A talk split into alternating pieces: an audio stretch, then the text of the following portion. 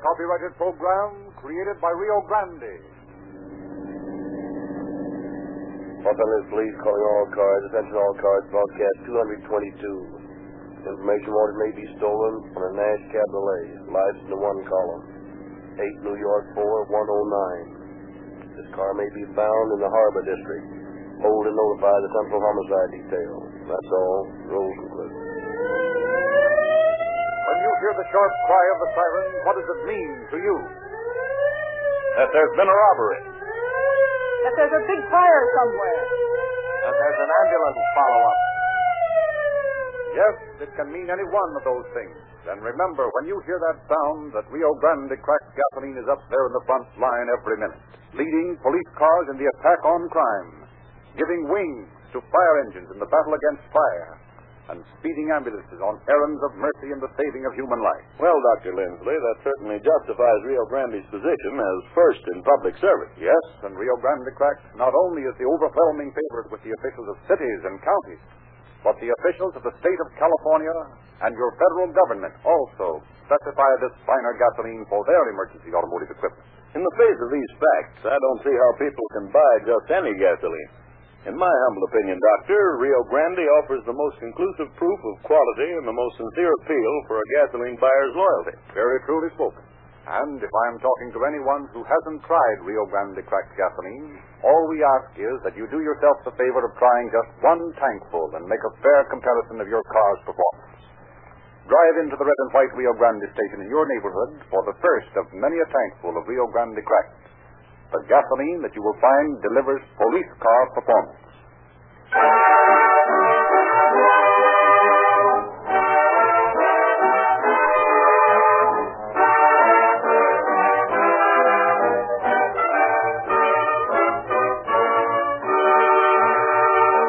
It is our pleasure to welcome again to Calling All Cars Chief James E. Davis of the Los Angeles Police Department.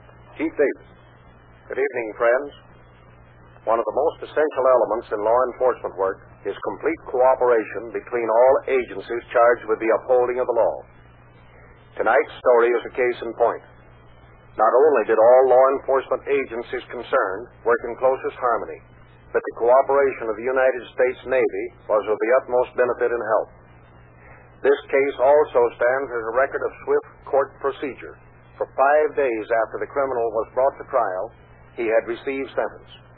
But I shall reserve further comment on the case for the end of the story.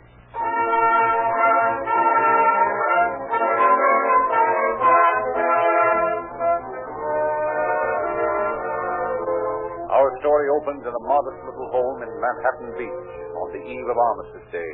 You will be careful, won't you, Raymond? Oh, sure, Mother. Don't worry about me. Have you plenty of money, son? Well, enough to get by on tonight. I won't be spending much tonight anyway. Are you going on a party?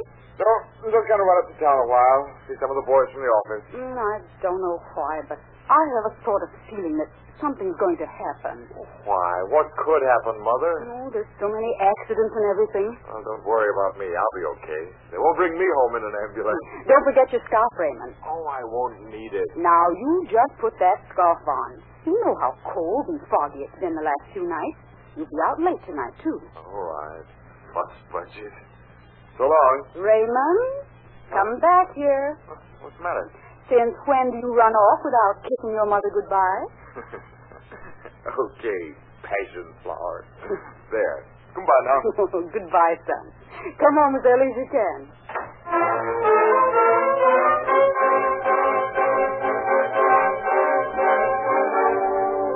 Next morning, as a thwarted sun strove to break through the low flying clouds, Detective Lieutenant Leroy Sanderson approached a group of officers gathered about a grisly object lying beneath a giant supper tree. Hello, Sandy. Where is Geezer? Taking a day off. George Hill's here on the case with me today. What's the trouble? Somebody reported a dead body. We're waiting for the coroner. I take it that this object under the canvas there is the body? That's right. Who reported it? Fellow named Edwards. Early Edwards. Couple of youngsters found the man lying here and flagged Edwards.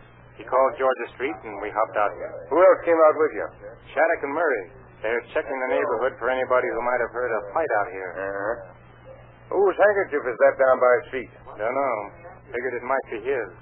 Dropped here before he was killed, at any rate. Yeah? Yeah. See the blood on it? Spattered from an angle. Yeah, I see it did. Blood on his hat, too. Think he had it on when he was hit?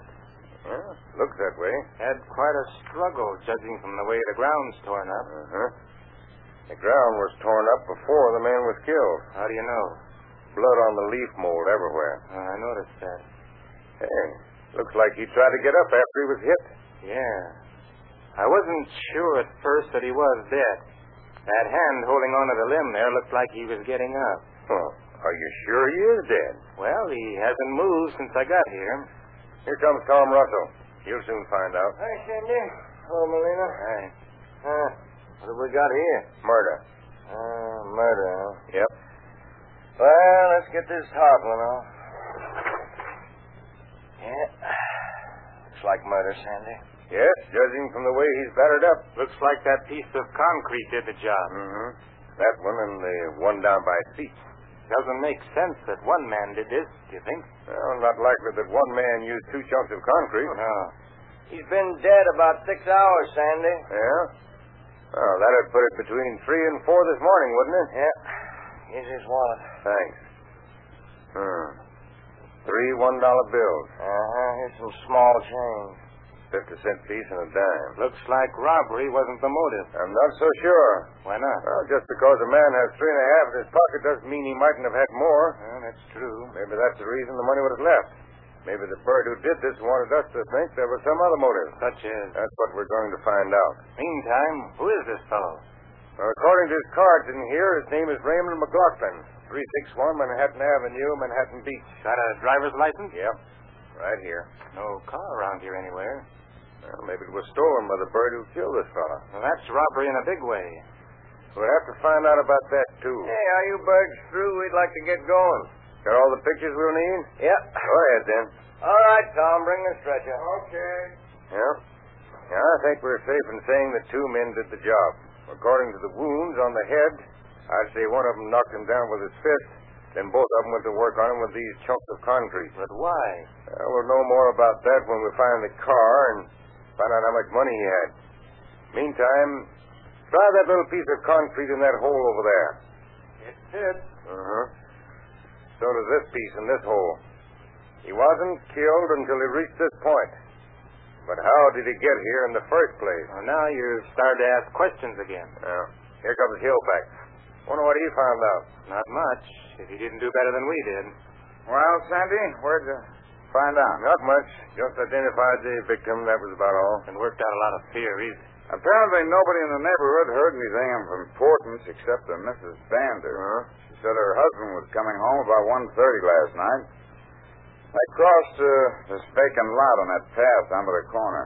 So they heard men's voices and several thumps, but nothing else. Did they investigate? No, probably figured discretion was the better part of valor. Well, they might have saved this man's life if they had. Russell told me he probably lived a couple of hours after he was beaten up. Well, too late now. Did this woman say anything about seeing a car? Yeah. Said they saw a car parked on Westmoreland headed north. See anybody in it? She said not. Headlights were on. Say what kind of a car it was. Didn't know except that it was a coupe. Yeah, not much help. Except that we know McLaughlin did have a car out here. Let's take a run over to Manhattan Beach and have a talk with this boy's family.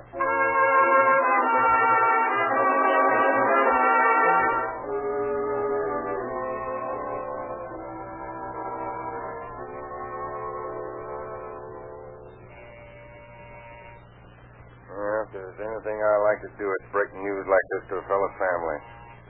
Doesn't look like there's anybody home. I'm probably sleeping late. Sunday morning, you know. Yes. Uh, good morning. You're police. Why, yes. You're. It's about Ray. What's happened to him? Uh, maybe we ought to go inside. Yes. Yes. Come in. I'm Raymond's mother. Oh. Oh, I know something's happened to my boy. Now, don't let yourself get too upset, Mrs. McLaughlin. I'm all right now. Officer, you can tell me. Well, we. I. Raymond's dead, isn't he? Yes, Mrs. McLaughlin. Yes. I knew it. I knew it. Oh, Raymond. There, Raymond. there, uh, Mrs. McLaughlin. I'll be all right in a minute. Of course. Thank you. Go ahead now. Well, Tell me what happened. I think uh, we should, Sandy. I can stand it. No. We found your son this morning, murdered. Murder. At least we have cause to think so. Eh, Do you think you can give us any information on the friends of, uh, of his, Mrs. McLaughlin? Do you know anybody who might have borne him a grudge? No one. Raymond was well liked by everyone who knew him. I see. He had lots of friends, of course, just as every boy his age. But they were all nice people. Most of them worked with him. Could it have been jealousy over a girl? Mm, I, I don't think so. He had a few girlfriends, but he wasn't serious about any of them. He felt he wasn't in a position to be married. You see, he had been taking care of me and his younger brother and my daughter, at least helping us all out. Do you know if he had any money with him last night? Why, yes. He took his wallet off the dresser just before he left and put it in his coat pocket. The pocket inside.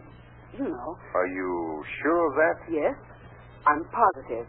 He always carried his wallet there. Well, we found it in his hip pocket. Mrs. McLaughlin, what makes you remember the way he carried his wallet? Why, we used to comment on the way it made his coat bulge out. His sister and I were always trying to get him to take it out of his coat pocket. You don't know how much money he had last night. No, I, I don't. He got paid Friday. He gets paid on the 10th and 20th, and he had given me the usual amount I need to run the house. Hmm? I guess he had the rest of his money with him. He hadn't had time to go to the bank and put his money in his savings account. Well, we only found three dollars in his wallet. Oh, he had much more than that. What kind of a car did your son drive? He had a Nash coupe, one of those cloth top cars with windows. Cabriolet coupe. Yes, that's the kind. Uh, you know the license number? Why, I have it written down on the phone book right here. Uh, here it is. 4N4109. Oh. I'll just take that down. Do you know any place where your son went regularly? Club or anything like that? well, I, I've heard it mentioned someplace on 3rd Street. Uh, 808 something. 808 Club. Yes, that's it. Well, we'll check on it.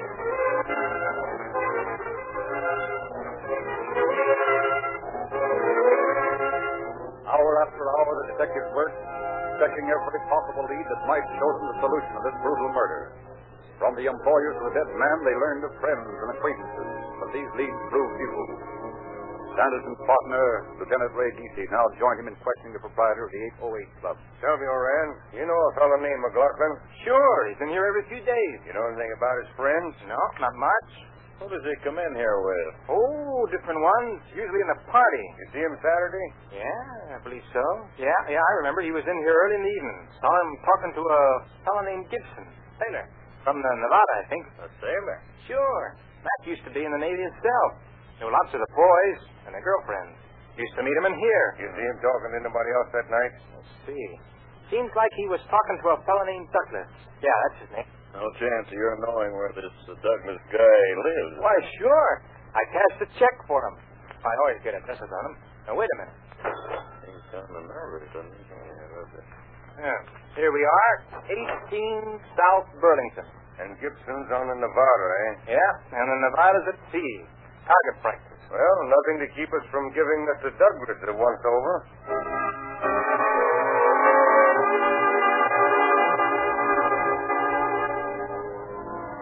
Meantime, police chemists had officially confirmed the theory that the pieces of concrete found at the scene of the crime were the lethal weapon. From San Pedro came the report that McLaughlin's car had been found, devoid of fingerprints. Police experts found, however, two sets of prints which had been overlooked in the haste to wipe off the damaging evidence. These were checked, classified, and rechecked against police department files, but no clue was given as to the identity of the men making the prints. Then the battleship Nevada returned to port, and Sailor Gibson was brought in for questioning. Now, look, Gibson, we want some information about a fellow named McLaughlin. You're supposed to know him. I do know him. When did you see him last? Oh, about a week ago. You sure it wasn't Saturday night? No, sir. Oran over at the 808 Club says he saw you talking to McLaughlin there on Saturday night. Uh, he's not. I was in there looking for Mac, but he wasn't there. You know Mac very well. Sure, we were shipmates during the war. You know much about him? What kind of people he ran around with? Not much. Just the sort any fellow runs with. Yeah, men and women. Sure. Why? You know anybody who might want him out of the way? No, not a soul. Mac was a fine fellow. Everybody liked him. Mm-hmm. You ever see him with much money on him? Not much. Twenty-five or thirty dollars, maybe.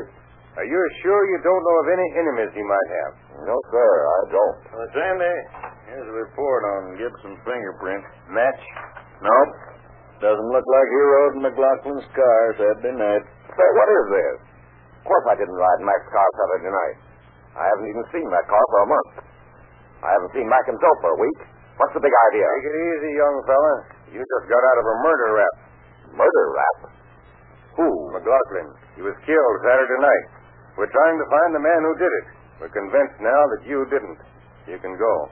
Well, at least you might have let me know what you were after. I might have known something that would help. Will do you? No, I don't. Uh, but why don't you check up on McLaughlin's best friend? Who's that? fellow named Douglas out on Burlington. Andy, I told you we ought to do that. Take it easy. We'll get around to him. He's on his way down here now. Huh? How come? I asked the captain to send out for him. He'll be here in a minute. Oh, speak of the devil. What'd I tell you? Oh, Hi, Gibson. Uh, hello, Dad. You two know each other? Sure. Well, in that case, you better beat it back to your ship. Yeah, we want to be alone with Mr. Douglas. Okay. I'll be seeing you. Maybe. Now, Mr. Douglas, do you know Ray McLaughlin? Why? Why? Yeah, why? He's dead. What? Yes, dead. Why, why, he couldn't be. Well, why, I saw him the day before yesterday, Saturday. What time? Oh, about 8.30, maybe 9 o'clock. Where? Sixth and Main. What was he doing? Why, he was... No, wait a minute. If Mac's been murdered, I, I don't want to get mixed up in this. What's wrong with you? White as a sheet. Come on, spill it. What's on your mind? No, I, I want a lawyer. I don't want to say anything more. Lawyer? Yeah, I don't want to get mixed up in this. Now, wait a minute. Wait a minute. Take it easy, fella. No, I won't talk about it. You won't talk about what? I don't want to have anything to do with it. Well, you're going to whether you want to or not. Now, look here, Douglas. You've told us that you know Mac. Gibson tells us you're a close friend. Yeah? Now, we feel that you know more about this than you're telling. I don't want to get mixed up in this, I tell you. Yeah, I know that. Now, listen, we've got a common interest here. We want to solve this case. I know you want to help us catch the murderer, don't you? Well, don't you? Yeah? All right. Now, it's clear to us that you and Mac traveled pretty much with the same crowd.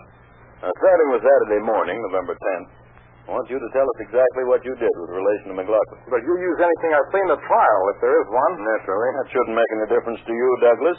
That is, if you're innocent. I didn't have anything to do with this. Well, we don't want to take unfair advantage of you, but remember, we'll check up on everything you tell us. I want a lawyer. Okay, if you think you need one. Did you kill Ray McLaughlin? No!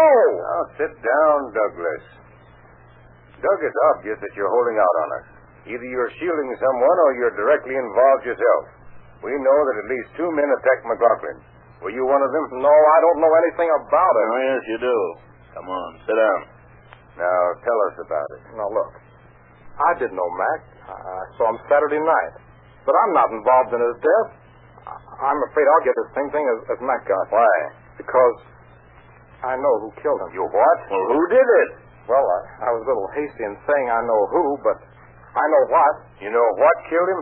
Yeah. Well, so do we. He was beaten to death with a chunk of concrete. Two chunks, Ray. Well, what's the difference? Difference of one man. Oh. There were two men, sailors. Now, wait a minute. Don't start that gag about a sailor again. But I'm telling you the truth. You know these sailors? No, I, I never saw them before. But I'd know them if I saw them again. They're from the Pennsylvania. How do you know? Oh, I saw it on their cap. Where did you see these men?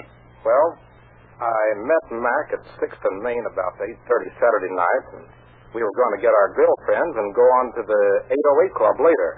Mac had been drinking a little. Were they drunk?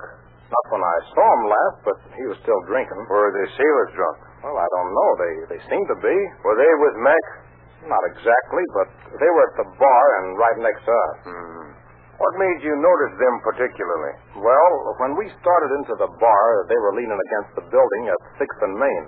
I noticed that one of them had uh, on a gold chain and a watch charm. Well, what's wrong with that? Well, you see, I used to be in the Navy, and I know that there are regulations against wearing jewelry like that with regulation blues. Oh, I see. Then what?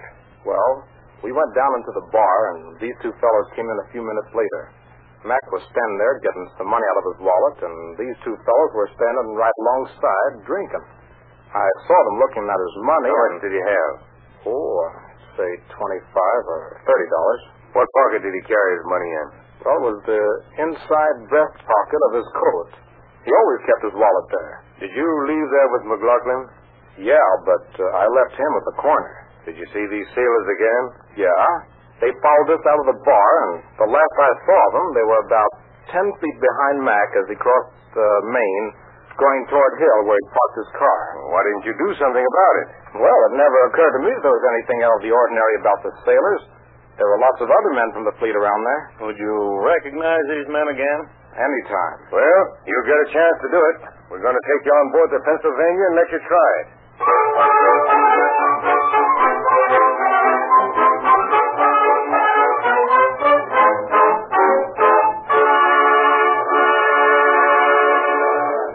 Hands up!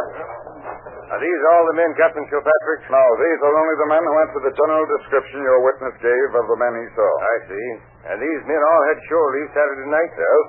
Did our men start checking the fingerprints? They're doing that now, down in the personnel office. Well, we're ready anytime you are, Captain. We're ready now. All right. Douglas, take the front rank first and let's see if you can pick out your men. How many men here, Captain? About 200. What's the matter, Doug? Is it one of them? No, sir, I, I don't believe it is. And be mighty sure before you identify anybody. I will, sir. I see your partner signaling to you from the other end of the line. Yes, I see him. I'll go see what he wants. Keep looking, Doug. Okay. What's on your mind, Geezy? Oh, not a great deal. Some of the fingerprints Kilpatrick gave us check with the ones we found on the wind wing of McLaughlin's car. Oh. None of them? No. But Douglas is positive the men he saw with McLaughlin are from the Pennsylvania. Yeah, but they may have been wearing wrong hat bands purposely. Yeah, maybe. Uh, Douglas is almost through the last line. They better be getting back. Well, Douglas, you find them? They're not in these lines, Lieutenant. Are these all the men on board who went ashore Saturday night, Captain? Yeah. Well, are there any more men aboard we haven't seen? There are about 30 cooks and bakers in the galley and the bake shop. May we take a look at them? Certainly. Now, Douglas, are you still sure those men wore hats with Pennsylvania on them? I'm positive, Lieutenant Sanderson. All right. We'll see if they're in this new bunch. The galley's right here. Big shop adjoined. All men who were ashore Saturday night form a line along the tables there. Yeah, looks like about everybody went to town Saturday. We had two days' leave for the holiday. Look 'em over, Doug. I'm Ah, beginning to get awfully fed up with this case, Sandy. Yeah, you and me both. Uh-oh. Looks like Doug spotted somebody. This one of them, Doug? Yep, sir. Th- This is the man who wore the watch chain. What's your name? David Rudolph, seaman, second class, mess cook, sir. Fall out and report to the executive office. My accident. The rest of you men, back to work. You see the other one in this bunch, Douglas? No, sir, I don't. Well, we'll find out from Miss Bert Rudolph who he was. Yeah. We hope. We haven't any real proof that Rudolph is involved in this. We'll soon find out. Uh, this is my office here. Well, Hopkins, through checking the personnel cards? Yep, we checked them twice. Here's the name of the man we're looking for. His print on this card matches the one we got off that wind wing on McLaughlin's car. I see it. Hmm. There you are, Captain. David Rudolph.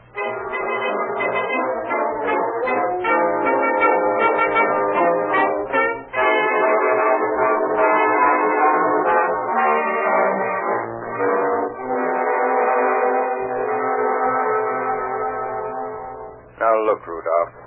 We've been questioning you for three hours. I'm beginning to get fed up with your denials of having been seen in that bar with McLaughlin. We know you were there. We know you were seen leaving up at the same time. And we know you were seen walking up the street behind him. And as a matter of fact, practically in his company. I don't know anything about it. How'd your fingerprints get on the wind wing of this car? Ah, Uh, I don't know. I'm going to give you one more chance to come clean, Rudolph. Who was with you in that bar?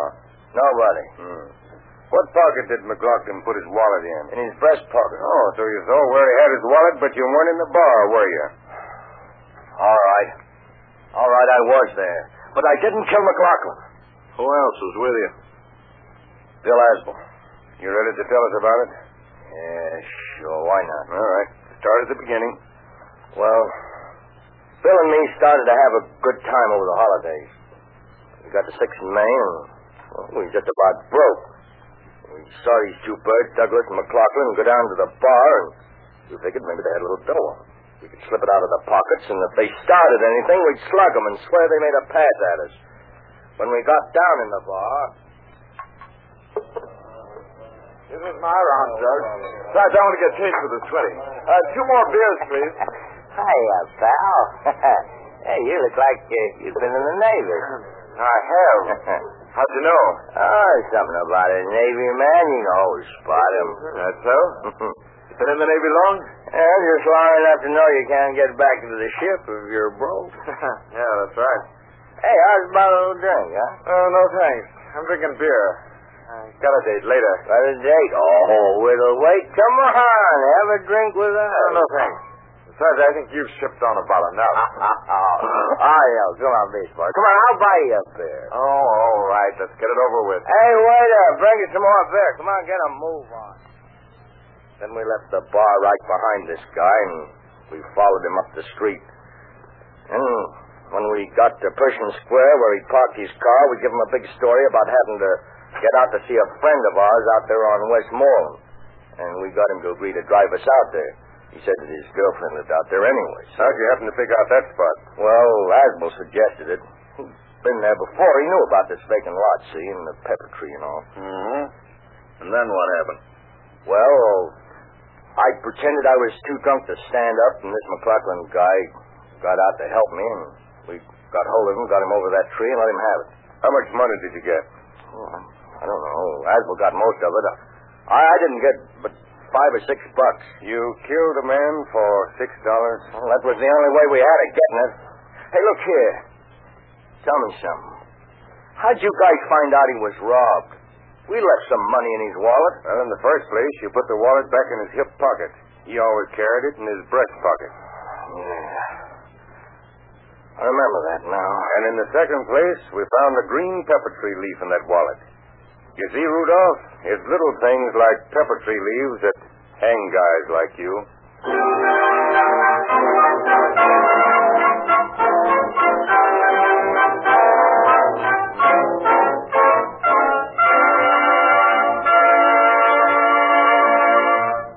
We have heard in the most dramatic fashion, friends, of the fate of a young man who thought he was too old to listen to the advice of others. Truth of the matter is, common sense folk are never too old to learn from the experience of others. And that explains why hundreds of California motorists are being won over each day to the practical wisdom of powering their cars with Rio Grande cracked gasoline. The experience of officials of all divisions of government, cities, counties, the state of California, and the federal government is that this great gasoline gives to their emergency equipment a quicker start, never faltering acceleration, maximum speed, and greater reserve power at a lower cost for each mile. Visit the nearest red and white Rio Grande station tomorrow. Take on a tank full of Rio Grande craft, and you too will go on record as an intelligent buyer, a thinking motorist who demands and gets police car performance. And now, Chief Davis. Fortunately, Rudolph and Aspel are not typical of the Navy. Rudolph must have thought things over in jail, for he changed his story many times, finally involving completely his companion, Aspel. Both men were brought to trial and found guilty, and sentenced to prison where they are finding very definitely that crime does not pay. Thank you, Chief Davis.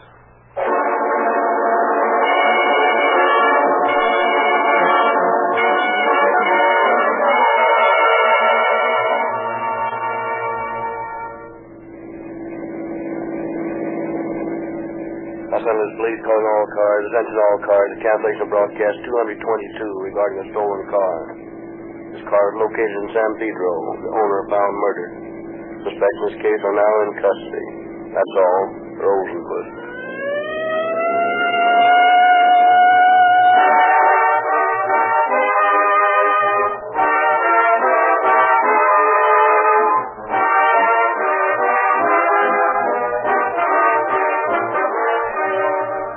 This is your narrator, Frederick Lindsley, bidding you night for Rio Grande.